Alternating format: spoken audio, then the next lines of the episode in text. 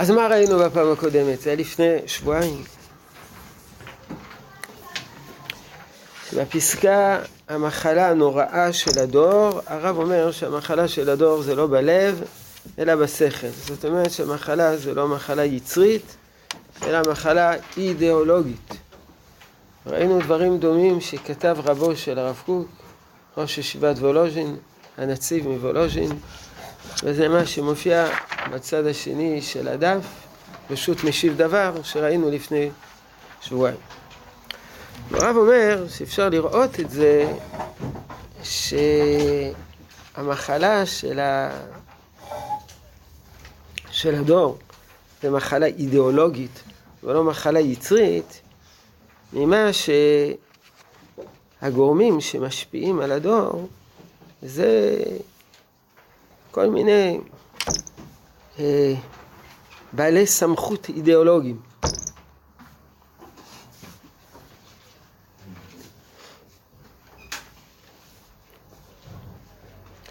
והסיבה המרכזית של המחלה, שהם ביקשו לבחון את התורה באמצעות מדדים שכליים, להבין מה המשמעות של התורה, מה התוכן של התורה, ולא להסתפק, כפי שהרב קוק כותב, בהרגל, בחינוך, במורשת המשפחתית. ואותה תורה שהם קיבלו לא עמדה במבחן. הייתה יהדות פשוטה, היהדות שבנויה בעיקר על מעשים, מצוות אנשים מעומדה, וכשניסו למצוא בה איזשהו עומק, לא מצאו, ולכן דחו את התורה הזאת.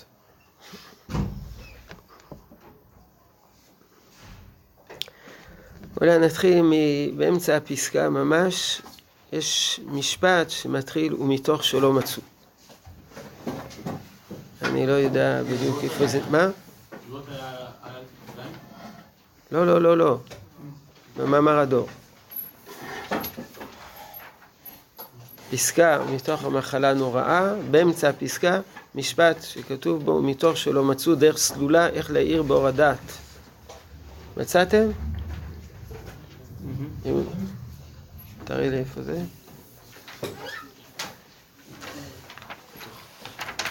הנה בערך פה, מי שיש לו, בערך פה ודאי. ומתור שלא מצאו, כולם מצאו? ומתור שלא מצאו. דרך סלולה, איך להאיר באור הדעת, על הרגש המשומר מימים היותר עתיקים. הרגש המשומר זה שמירת התורה, שמירת קיום תורה ומצוות, מתוך רגש של מחויבות לדורות קודמים, ומתוך שלא מצאו, דרך סלולה, איך להאיר באור הדת, על הרגש המשומר בימים היותר עתיקים, וגם היותר טובים לעומתנו, ולרומם את כל נקודותיו הפרטיות עד נקודת הגובה של השכל המתנשא, החופש וחוקר נתיבות עולם, החפץ לסול את אורחו במדע החיים העומדת למעלה אפילו מן הרוממות המטאפיזית. זאת אומרת, ניסו, לא הצליחו להרמים את התורה אפילו מעל תפיסות פילוסופיות. רק כן פנה לו אל הזלזול והשלילה, מכאב לב ומנפש מרה. ומאפס תוכן, ומאפס תוכן לחיים, נספחו רבים ללוחמים במפלגות כאלה שלא יכרם שם מקומם כלל, ומוסרים את חילם לזרים. יש פה נקודה חשובה, הרב אומר שנכון, רבים הצטרפו לתנועות הסוציאליסטיות והקומוניסטיות, מה שרב מכנה כאן ללוחמים במפלגות כאלה שלא יקרם שם מקומם כלל, זאת אומרת, שהצטרפו בתור פעילים בכל תנועות, התנועות החברתיות של אותם ימים. אז זה לא נבע מזה שהיה קסם עצום בתנועות האלה. זה התחיל בשלב ראשון מהתרוקנות. מהתרוקנות. שלב ראשון, התרוקנה התורה מתוכם. ומה שהתורה התרוקנה מתוכם, זה בגלל שלא מצאו את המשמעות הפנימית בתורה. אחרי שלא היה כלום, שום תוכן, אז uh, נתפסו אל התנועות האלה. מהי נפקא מיני? אם זה תחרות בין התורה לבין תנועות חיצוניות, אז מה שצריכים לעשות זה להראות שהתנועות החיצוניות האלה הן פגומות. זה הפתרון, זה המענה. תראה שהן מקולקלות, ת, ת, ת, תראה שהן לא נותנות פתרון, תראה שהן לא שוות כלום, תראה שהקומוניזם זה אחד מהאיזמים למיניהם וזה בעצם, אין בזה שום דבר. קומוניזם, קפיטליזם, סוציאליזם וכדומה, ואין בזה שום דבר. אבל אם הבעיה זה ההתרוקנות הפנימית בגלל שלא מצאו תוכן בתורה, אז המענה זה לא להילחם נגד הקומוניזם. המענה זה למצוא את המענה בתוך התורה. אז יש כאלה שחשבו שהתורה היא שלמה, והתורה היא בסדר גמור, וכל מה שאנחנו מלמדים בתורה זה מספק. כל הבעיה זה הקומוניזם, אז בואו נלחם נגד הקומוניזם. וזה לא שכנע אף אחד. הרב אומר, הבעיה אצלנו. שהתורה שהם פוגשים זה תורה קטנה. זה תורה חסרה. אני לא יודע אם סיפרתי לכם על ה... כן, מה עשית לי? יש לרב עוד דפים? לא, יש פה למי שיש לו שתיים.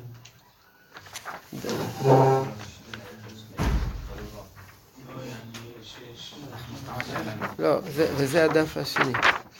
זה יש לנו. אמ, אני לא זוכר אם סיפרתי לכם שלפני כמה שנים עשו מחקר בקרב דמתקרא דתל"שים. עשו הרבה מחקרים בשביל לבדוק מה אחוז הדתל"שים.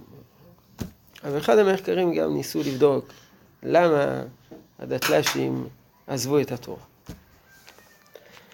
והציעו בפניהם ארבע אפשרויות. אפשרות אחת, שאלות, אה, נקרא לזה תיאולוגיות.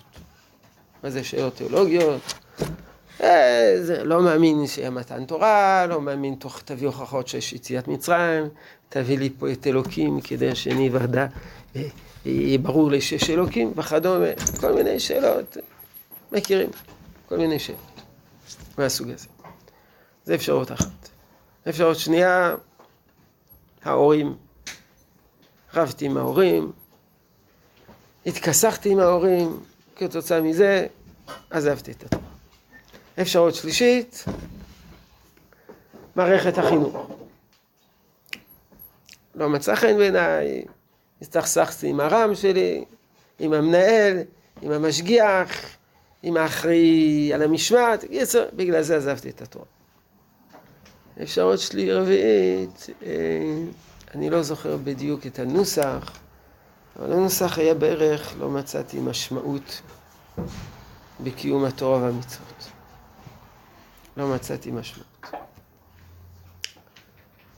אה, מבחינת, כשבודקים את, ה, את הסקר ובוחנים את כל התוצאות, אז uh, הרוב זה לא מצאתי משמעות בתורה. לא ההורים, לא הרם בישיבה התיכונית, לא שאלות פילוסופיות אדירות, אלא הבעיה זה שלא מצאו משמעות בתורה ומצוות. זה הסיפור. זה בערך מה שכתוב במאמר הדור.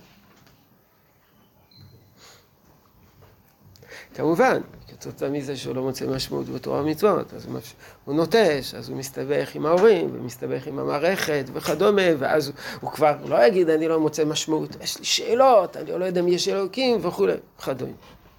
אבל כשהם נשארו והתבקשו מבין ארבעת האפשרויות להצביע על האפשרות העיקרית, זה מה אמרו. כך שהפתרון, הרבה פעמים אומרים, הישיבות התיכוניות, ההורים, זה לא הבעיה.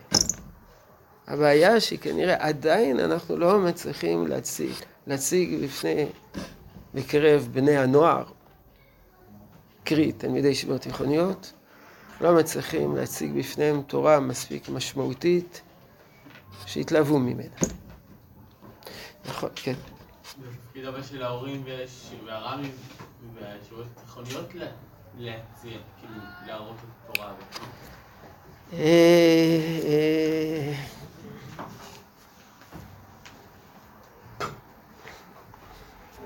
אני מתבייש לומר, אבל אין לי ציפייה מההורים. לא בגלל שאין לי ציפייה מההורים, אלא בגלל שההורים צריכים לתת להם את התורה הזאת כדי שיעבירו אותה לילדים שלהם. זה בעצם התפקיד של תלמידי רחמים הגדולים, ליצור את התובנות העמוקות. ואחר כך הרמים וההורים יתווכו בין הידיעות הגדולות לבין התלמידים. אתה מבין?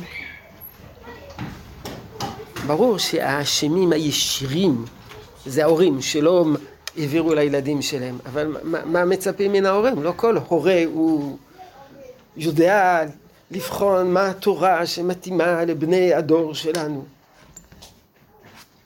ומה בדיוק לומר. לא נדבר על בתים שבהם uh, הבתים הם, uh, יש ריקנות גמורה. אבל גם בבתים שאין ריקנות גמורה, זה לא תמיד יודעים מה להגיד. ובעיקר, אז תגיד הרמים בישיבות התיכוניות. בסדר. לא כל הרמים בישיבות התיכוניות הם uh, גדולי עולם. גם כל, לא כל הרבנים הם גדולי עולם. זה, זה, זה תפקיד של, של גדולי עולם. לנתב, לקבוע מה, לסלול את הדרך הרוחנית, ואחר כך מגדולי עולם לבינוני עולם, לקטני עולם וכולי, עד שזה מגיע לתלמידים.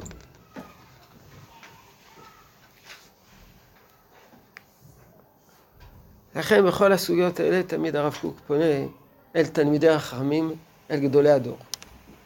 כי הם צריכים ליצור, כפי שנראה בהמשך. אז כמה שזה מה שאומר הרב. נרחם על אלה האומללים, בנינו ואחינו הטובים בים זועף של צרות רוחניות, שהן קשות יותר מכל חולי ומדווה. אמ, חלק גדול מהדתל"שים הם מתייסרים. כי הם עזבו את העולם שעליו גדלו ונכנסים לתוך עולם אחר. זה קושי גדול. תחושה של בדידות, תחושה של חוסר יציבות רוחנית. לא פשוט. נושיט להם דברים טובים, אומר הרב, דברים ניחומים.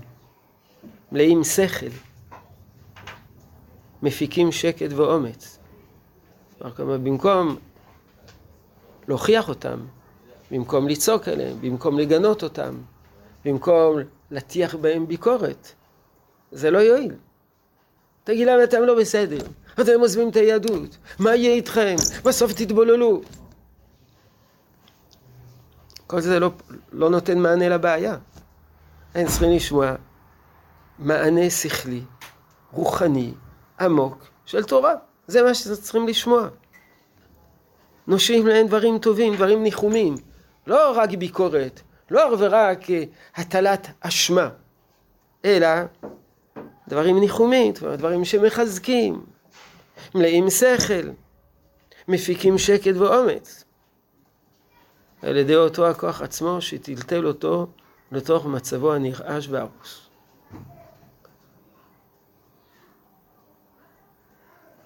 מה זה על ידי אותו הכוח? אותו גורם, אותו גורם שהשפיע עליהם באופן ישיר. ומה זה הגורם שהשפיע עליהם באופן ישיר? כי מהו הכוח הפועל את כל השינויים הנמרצים בקרבו שבגללם אנחנו כל כך סובלים אם לא הספרות. כי הספרות היא זאת שהביאה, זה הגורם שיש לו השפעה רחבה שהביאה את כל אותם אנשים, לאותם בחורי ישיבות, לפרוק כל תורה ומצוות. מה זה ספרות? זה ספרות עיונית, שעסקה בביקורת כלפי התורה. ופתאום בחור צעיר שלומד בישיבה, קורא כל מיני ספרונים, ופתאום אומר לעצמו, וואה, התורה שאני לומד היא, היא, היא לא... זה לא זה. היא לא נותנת מענה לשום דבר. וכיוון שהספרות פועלת אליו בתוך הישיבות היו מסתובבות חוברות. אני פעם אחת קראתי סיפור שהיה תלמיד בישיבת רדין, ישיבה של החפץ חיים, שתפסו אותו עם החוברות האלה. אז המשגיח זרק אותו. אז הוא בא לחפץ חיים ואמר לו, מה זרקו אותי עכשיו? זה באמצע היום. זה, מה, מה אני עושה? זרקו אותי. הרב יחזיר אותי. אמר לו חפץ חיים, המשגיח זרק אותך. זרק. אבל אין לך איפה להיות היום. אז תהיה אצלי ותישן אצלי עד שתהיה רכבת מחר בבוקר. טוב, הוא הסכים.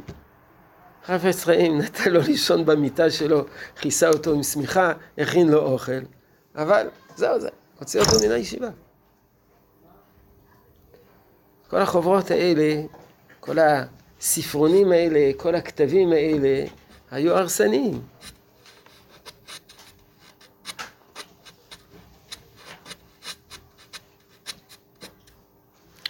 שמעתי פעמים רבות מהרב צעודה, ששמע מאביו, שהוא זוכר בישיבת וולוז'ין בעת שהוא למד, היו שם חלק מאלה שאחר כך היו אותם סופרים שכתבו אה, בצורה מאוד ביקורתית כנגד התורה. הוא אומר שהוא זוכר את הצעדים הראשונים שלהם בתוך ישיבת וולוז'ין החוצה.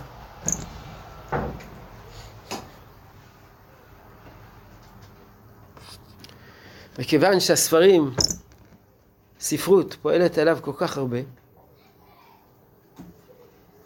מובן שרק בכוח המחשבי שבקרבה היא פועלת. אבל פי שנצבעת בתוכה גם להג הרבה ודברים מחממים, מרתיחים ומלהיבים יחד. זאת אומרת, בתוך הספרות זה, זה תובנות, כמובן, מלבישים את התובנות האלה באיזה ציורים, בביקורת, בציניות, אבל מכל מקום, אם לא ידעת בסיס מחשבי, אי אפשר שתתקיים ותקנה כל כך לבבות, תשכנע כל כך הרבה, להרס ולבלע באופן סיסטמטי. לכן אחד הדברים שהרב עסק בו הרבה, זה קריאה להקמת ספרות תורנית. כי הספרות התורנית היא זאת שתשווה, תהווה מענה לספרות הקלוקלת. אני מזכיר שוב, כוחה של הספרות שיכולה ללכת רחוק. יושב פה איזה אפיקוירס, כמה אנשים יכול לדבר? חמישה אנשים, עשרה אנשים, יארגן חוג לאפיקורסות, יבואו אליו ויצטרפו אליו חמישה עשר אפיקורסים בפוטנציאל, הם יהיו אפיקורסים, טוב נו כמה כמה, אתה כותב איזה חוברת, היא עוברת מיד ליד, מגיע לקילומטרים. לכן הרב קוק כתב וקרא פעם אחר פעם שצריכה לקום ספרות שתיתן מענה.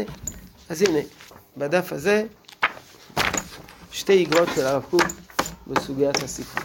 אחת מאגרות א', אחת מאגרות ב'.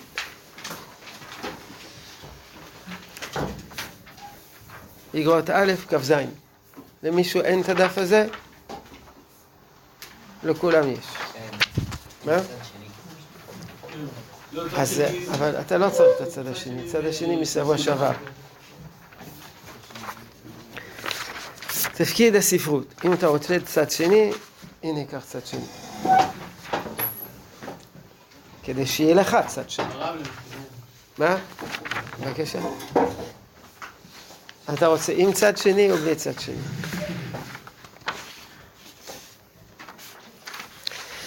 אגרות הראיה, לכבוד אחינו הצעירים, האהובים, תופסי התורה, היושבים על אדמת הקודש, שלום. אינני כותב לא מפני שיש לי כוח לכתוב, אלא מפני שאין לי בי כוח לדום, לשתוק. ואז הוא מתאר, זה מכתב ארוך, דילגתי על החלק הראשון, שבו הרב מתאר את הקשיים ואת הבעיות. ושם הוא מתאר שהציבור שה... החילוני החלוצי הוא מלא תסיסה, מלא כוח, פועל, יוזם, מיישב את הארץ, בונה מושבות. ואנחנו, אנחנו עולם התורה, בקרבנו פנימה, היש בנו רוח, הילין בנו עוז. למה איננו הולכים קושחים, מקומטים, נסחלים ונרעדים? אנחנו באמת איננו צריכים, חייבים להיות מלאי אומץ ונעזרים בגבורה ואין עוזר לתורה. צריכים להיות פעילים.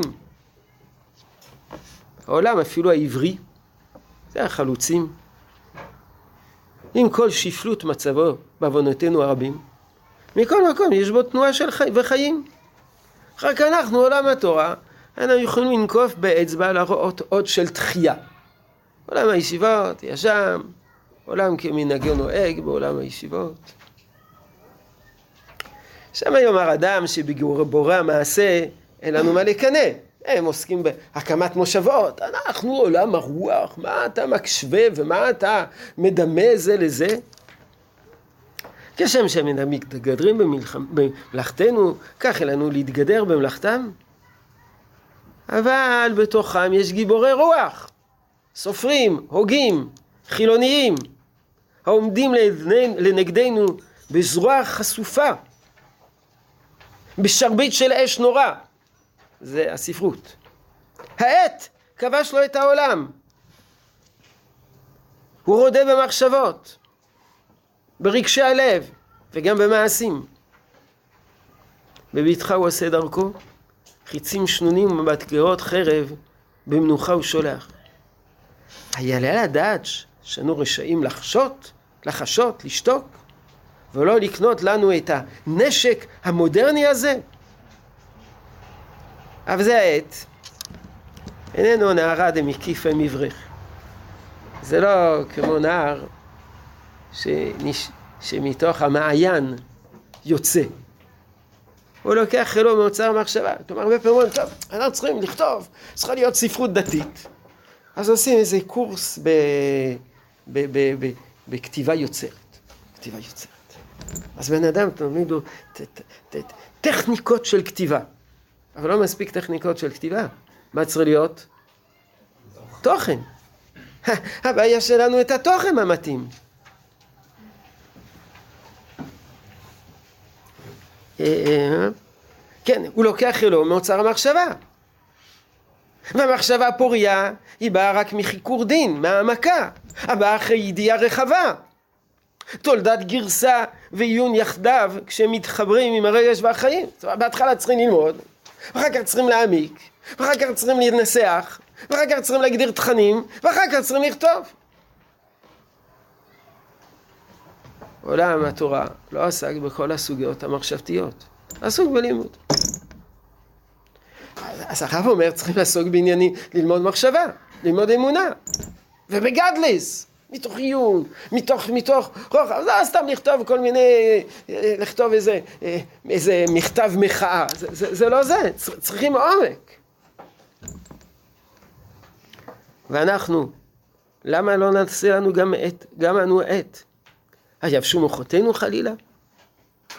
והרי מוחותינו צריכים להיות כטל, מלאים היגיון אמת ודעת קודש, הטעם כל הרעיון מקרב ליבנו פנימה. ת, ת, תשימו לב, זה מכתב שהרב קוק, לא יודע, פרסם אותו בקרב בני התורה, בקרב בחורי הישיבות, בקרב תלמידי החכמים שבארץ ישראל. ברוך השם, איננו עוסקים בתורה, בגופי הלכות. גופי הלכות, הכוונה גמרא, הלכה. צריכים אנחנו, אנחנו לשים לב שהם אינם שערים למחשבה פנימית, הצד האימוני, ואוצר הגנוז, אוצר יראת השם טהורה, שראשית דעת ומקור חוכמה. אבותינו, אני חושב שהתחיל להיות חם, אז נפעיל את המזגן. תפעילו שם, זה, זה, לא, לא, זה, זה, זה עושה המון רעש, זה מספיק חזק. כשיתחיל להתקרר, נסגור חלונות. אם זה לא יספיק, אז נפעיל גם את האחרים.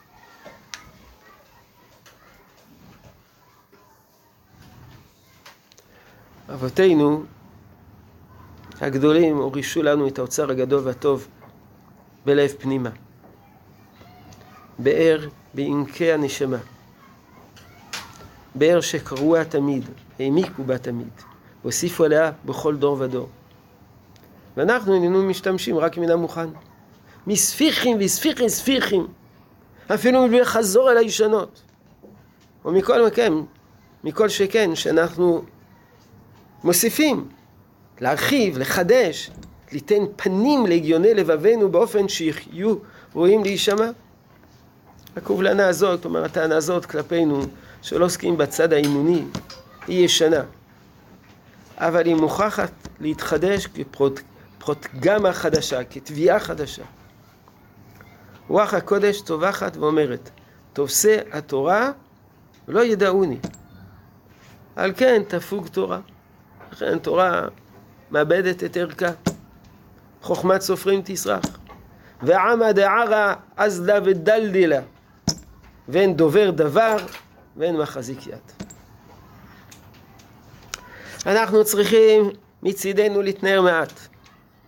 לשום לב לכל השם הדופק בקרבנו בחדרי לבב פנימה. עת לעשות לשם. אנחנו חייבים להתחיל ללכת בדרך שתביאנו לרכוש לנו את העת. לבצר לנו מעמד בריא בספרות קבועה והגונה ותמידית ומתגברת בכל גווניה לטובה. באופן שנוכל לקדש שם שמיים ולתת כבוד לתורה, תהילה לארץ חמדתנו, והוד והדר לירושלים עיר קודשנו. העט הוא בין המחשבה, והמחשבה היא מולדת הלימוד.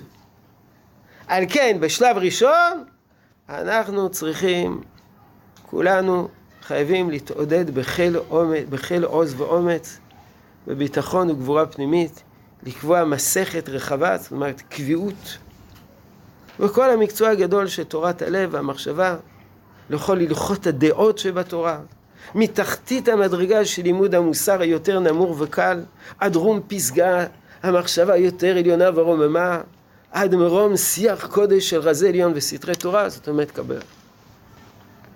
ואז הרב מקום כותב במשפט הבא, תקראו אותו לבד, כמובן, למרות שצריכים להגיע ולעסוק בקבלה, לא מתחילים בקבלה. יש דרגות, דרגות, דרגות, דרגות, הוא כותב את זה. עד כאן.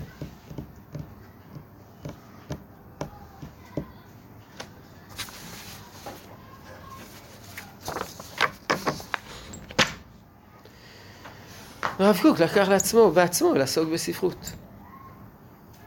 מאמר הדור. זה מאמר חצי ספרותי. זה לא כתוב כמו חידושי המהרש"א על האגדות. זה לא כתוב כמו המהר"ל. זה כתוב באיזה סגנון קריא. הוא ניסה לכתוב באופן כזה שיהיה קריא. לאנשים.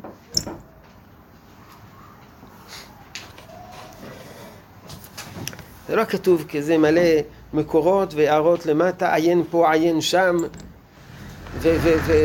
וכדומה. כתב את זה בסגנון ספרותי. כמובן, זו ספרות מאוד מאוד גבוהה. אבל הרב קוק בעצמו התחיל לעסוק בניסיון לכתוב משהו ספרותי. באיגרת השנייה הדברים קצת יותר uh, ברורים וקצת יותר uh, uh, ממוקדים. איגרות הראייה ב' תקצ"ד. הנני לעורר את כבודו ואת כל הצעירים החפיצים להתעודד לחיים רוחניים, מכובדים ומתוקנים באמת בעזרת השם, על דבר ההסתגלות הספרותית. תסתגלו להיות בעלי יכולת ספרותית. איננו חייבים לקנות לנו את הכישרון הספרותי, את הסגנון החי לכל צבעיו. מה זה לכל צבעיו? את הפרוזי רוזה, ואת המליצי, מליצה. ואם יש בנו מי שמרגיש את רוחו בנטייה לשירה ופיוט, אל נא יעזוב כישרונו. יעשו מסות. מסות זה מאמרים ארוכים, בחינות זה מאמרים יותר קצרים. ללמד ביהודה קשת. יש פה איזה רמז, מה הרמז? למד בני יהודה קשת? מה זה קשת? יהודה כמלחמה היום. דרכי מלחמה, יפה מאוד. איך להילחם במלחמה רוחנית באמצעות הספרות. אבל בביטוי קשת יש גם רמז למילה דומה. איזה מילה? מה, מה, מה? מה אתה אומר? קשר? לא. כסת? מה אתה אומר? כסת? כסת. מה זה כסת?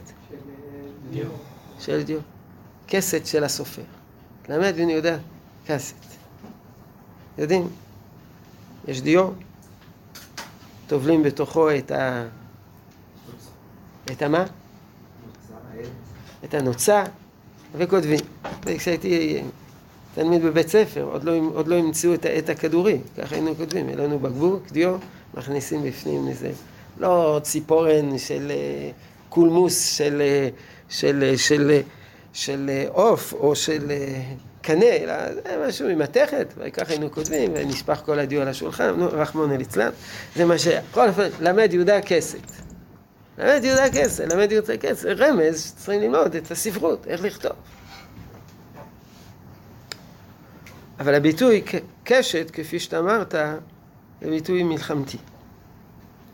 סוף כל סוף, אף על פי שאני מלמד לעצמי ולאחרים שתהיה מידת השלום והחסד גברת התכונות, כלומר תכונה מרכזית בנפשותנו ובסגנוננו, מכל מקום חמושים אנו צריכים להיות למלחמת השם בעמלק הפנימי והחיצוני. זה מלחמה, לפעמים זה מלחמת תרבות. וצריכים להשתמש בנשק, והנשק זה הספרות, כדי להילחם, להביס דעות שליליות ולרומם את הדעות הנכונות. ואיננו חייבים להכין לנו את הנשק הזמני העט. איננו צריכים לתרגם על פי הסגנון הזמני את כל האוצר הקדוש שלנו. אוצר הדעות והרגשות של כל התורה כולה כמעט, לקרבם לבני דורנו. זאת אומרת, אתה בא למישהו, יכול להיות בתקופת הרב קוק, אתה, רוצה להנגיש לו את העולם האימוני, אז מה תגיד לו? תקרא מורה נבוכים בתרגום הטיבוני. לא אומר לו כלום. תקרא אמונת ודעות לרס"ג, אומר כלום. אתה אומר לו, תקרא ספר הכוזרי, אה, בתרגום טיבוני, לא עוזר כלום. אז מה, מה, מה, מה, מה, מה יעשה? אתה צריך, צריכים, אומר הרב קוק, לקחת את כל העולם האימוני ולתרגם אותו, להעביר אותו בשפה של ימינו, לא רק מבחינה הלשון, אלא מבחינת התכנים. אני אספר לכם דבר מעניין.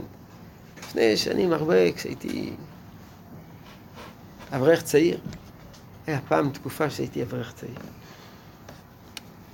הייתי מדריך בתנועה שקראו לה גשר.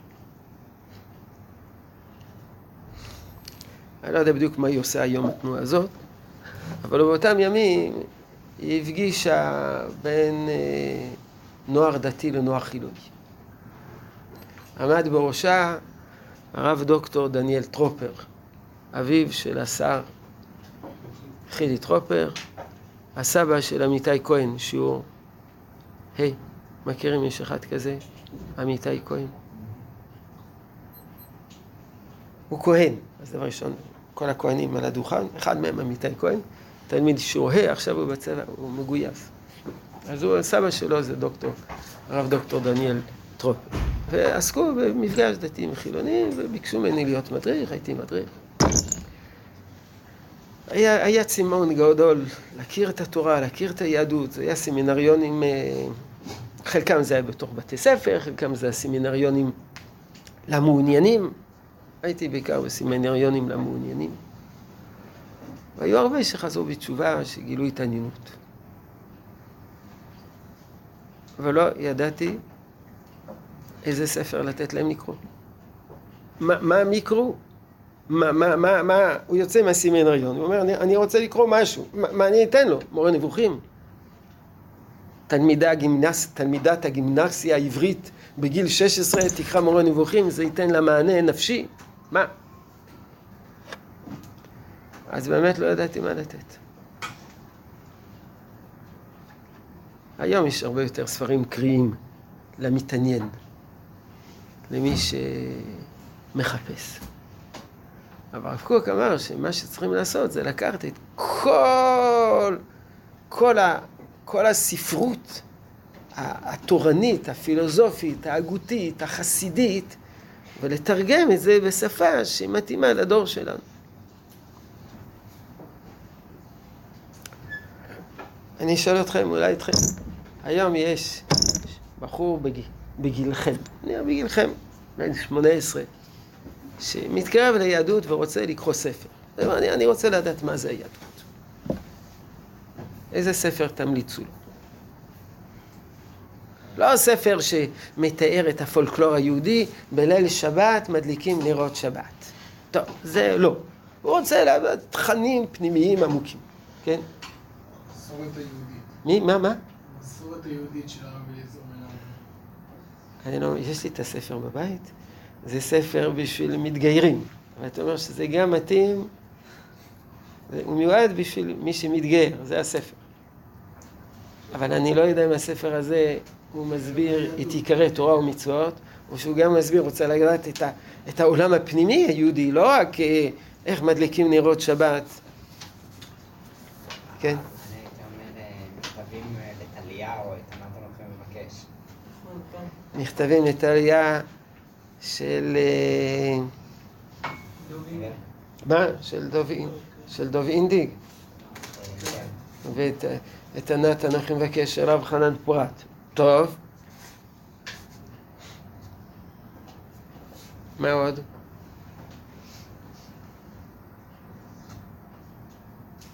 מה אתם אומרים? בעוד שנה וחצי אתם משרתים בצבא ואתם אה, ממש עושים רושם על כמה חיילים, אומרים עכשיו אנחנו רוצים לקרוא משהו ביד. מה? מי מה? כן, אבל הוא מחפש עומק. הוא מחפש עומק. הוא כבר עשה בתיכון חמש יחידות, חמש יחידות בפיזיקה, 17 יחידות באסטרופיזיקה. הוא קורא איזה פרשת בראשית, לא, הוא לא רואה את העומק. כי אחרת אני יכול לתת לו אה, משניות מסרת בבא קמא. את העומק. לא, לא מבין את העומק, צריך תרגום. צריך שזה יהיה בשפה שלו. ומתוך מה שהוא יקרא, אחר כך יחזור לתנ"ך ויבין את העומק שבתנ"ך. כן, מישהו רוצה להראות?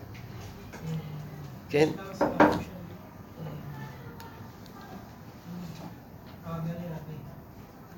הרב יוני, הספרים הקטנים של הרב יוני לביא. זה לנכדים שלי. ספרים של הרב יוני לביא. הרב יונתן זקס. או, יונתן זקס, נכון. זה ספרים עמוקים. יפה מאוד. מה עוד? הרב שרקי. הרב שרקי, יפה. מה עוד? אני לא יודע, אני גם לא מכיר את הספרים של הרב שרקי. אני מכיר את הרב שרקי, אבל לא את הספרים. ישרים. מה, מה, מה? ספרים על מס- על כוזרי ומסילת ישרים. יכול להיות. או באמת אדם שיודע לדבר בשפה של ה... של הדור. מה?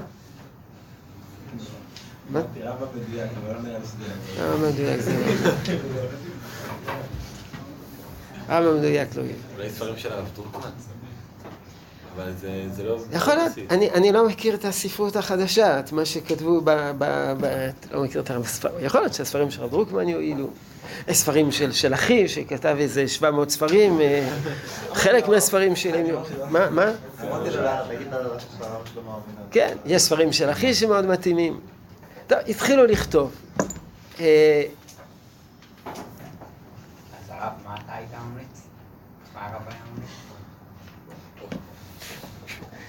אני לא יודע. אה, מה הייתי ממליץ? אה, הכל תלוי באיזה תחום הוא מחפש, וזה... מה הרב ממליץ לנו לקרוא?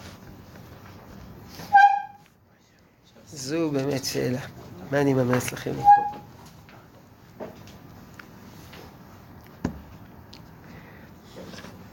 כיוון שאתם כבר מכירים את השפה הדתית, אז אני ממליץ לכם לקרוא את הספרים של הרב קוק. לא כל קטע של הרב קוק הוא מובן, אבל לקרוא את הרב קוק, את הקטעים המובנים. אז אה, איך יודעים אם קטע מובן או לא מובן? תשובה, מבינים אותו. ומה עושים קטע שלא מבינים? מדלגים עליו. וככה רוכשים אה, עומק. יש שם הרבה ביאור למטה. מה? יש שם הרבה שכבר יוצאים במהדורות יש חדשות. כבר מהדורות חדשות עם ביאור של הרב חגי לונדין, כתב ביאורים קצרים. יש גם... אה, טוב, יצאו המון המון חוברות שבהם יש קטעים מובנים, קצת ביאורים. אפשר לקרוא את הרב, את הספרים של הרב סולובייצ'יק, שיש בהם עומק גדול.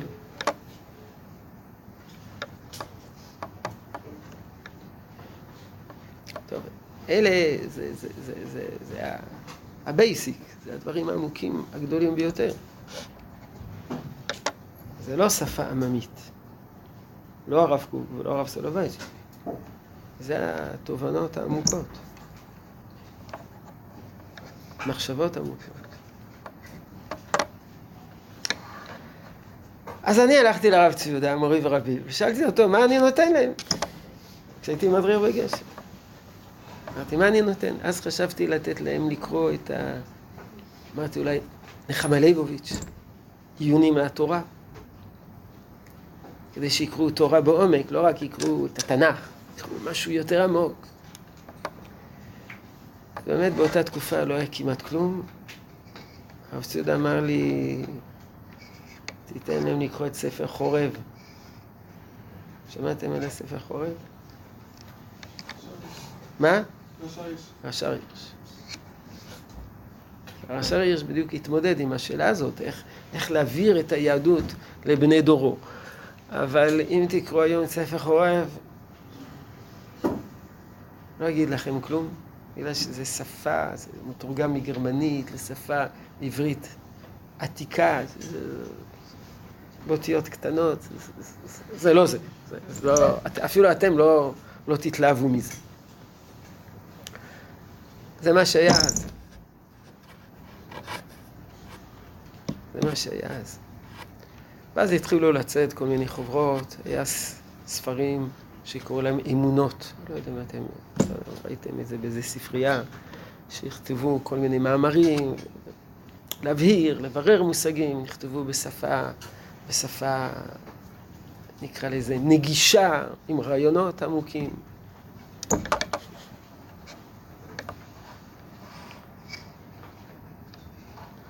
כשאנחנו היינו תיכוניסטים, קראנו ספרים של הרב יעקב פילבר. ספרים מאוד בסיסיים, שבהם הוא העביר מושגים חשובים לגבי הבנת הדור.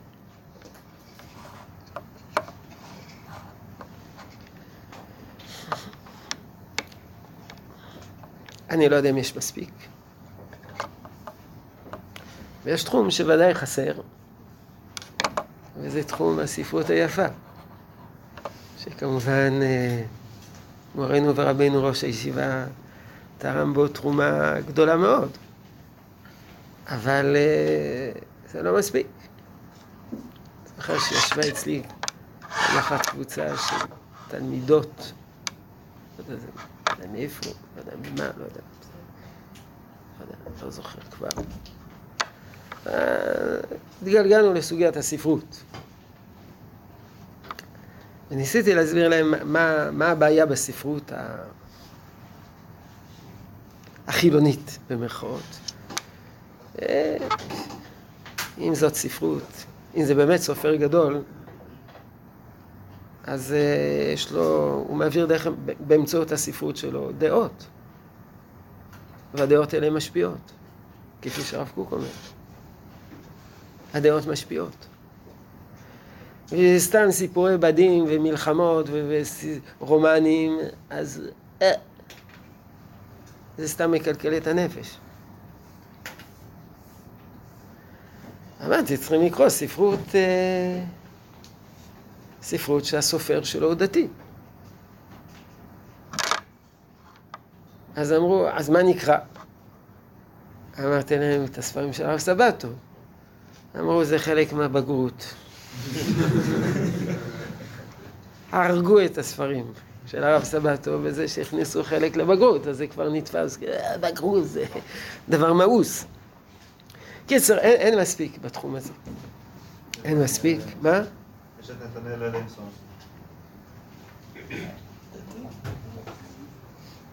שכתב, אה, יכול להיות, אני לא, לא ראיתי אף... מה? פרוזה, פרוזה. מדבר על פרוזה. סיפורים כמו הרב סבתו. זה, סיפור. זה לא מוכרח להיות כל כך מסובך. אז בעבר, כשנהייתי תלמיד תיכון, הרגו את עגנון. למדנו את עגנון. אתם למדתם את עגנון? כן, זה עגנון. אבל, אז, אבל היום ב- לקרוא את עגנון, זה שוברים את השיניים, צריכים לקנות שיניים תותבות בשביל לקרוא את עגנון. ואצל חלק מהנוער גם לקרוא אולי את הרב סבתו, זה צריכים אה, שיניים תותבות. כי, כי, כי הוא לא מבין את כל הרמזים ואת כל הביטויים החז"ליים ו- ו- וכולי. צריכה להיות ספרות. וגם צריכה להיות ספרות, לא רק בשביל בני תיכון, אלא צריכה להיות גם ספרות כזאת בשביל אנשים מבוגרים. כמו שהספרים של רב סבתו נקראו על ידי הרבה, הרבה אנשים מבוגרים. לאו דווקא דתיים, גם לא דתיים. אז תראו מה שהרב קוק כותב. אנו צריכים לתרגם על פי הסגנון הזמני, רגע, תזכירו לי, מתי השיעור שלכם עכשיו? מה? עוד חמש דקות. אנו צריכים לתרגם על פי הסגנון הזמני את כל האוצר הקדוש שלנו. אוצר הדעות והרגשות של כל התורה כולה כמעט. לקרבם לבני דורנו. דוגמתו של עזרא, שנשתנה הכתב על ידו. למה נשתנה הכתב על ידו? שאחד הטעמים הוא גם לקרב על ידי זה דורנו, את דורו, להבנת התורה ולימודה. כמובן, דבר זה הוא רק משל. למה? כי עזרא, כשהוא שינה את הכתב, זה משהו טכני. מה שאנחנו צריכים לעשות זה לתרגם את הרעיונות לכלים עכשוויים, כמו שעזרא שינה את הכתב על מנת שיוכלו לקרוא את התורה. ואנו עסוקים בזה בעיקר בענייני תורה שבעל פה, וחלק אגדה בייחוד, על פי כל ספרי, ספרי הקודש עד ימינו, אוצרי אוצרות של אמונת אומנות קודש, אמונת קודש גנוזים בהם, ועלינו לדלותם בכל יום תמיד, ולתיתן בספרות הסגנונית של ההווה. נתייחס קצת בפעם הבאה, שיעור הבא, שבאמנו מש... הגורם שמפיץ את הדעות זה לא רק הספרות, אלא גם התקשורת האלקטרונית, התקשורת הדיגיטלית. אז, אז גם בזה נצטרך לבדוק מה מקומם בהפצת ערכי תורה, אבל אני צריך עכשיו, לס... השיעור שלכם עכשיו מתחיל, כן? בעוד שלוש דקות? אז צריכים לסיים עכשיו, בעזרת השם, בשבוע, נתייחס לזה קצת לזה, ונעבור לנושא הבא.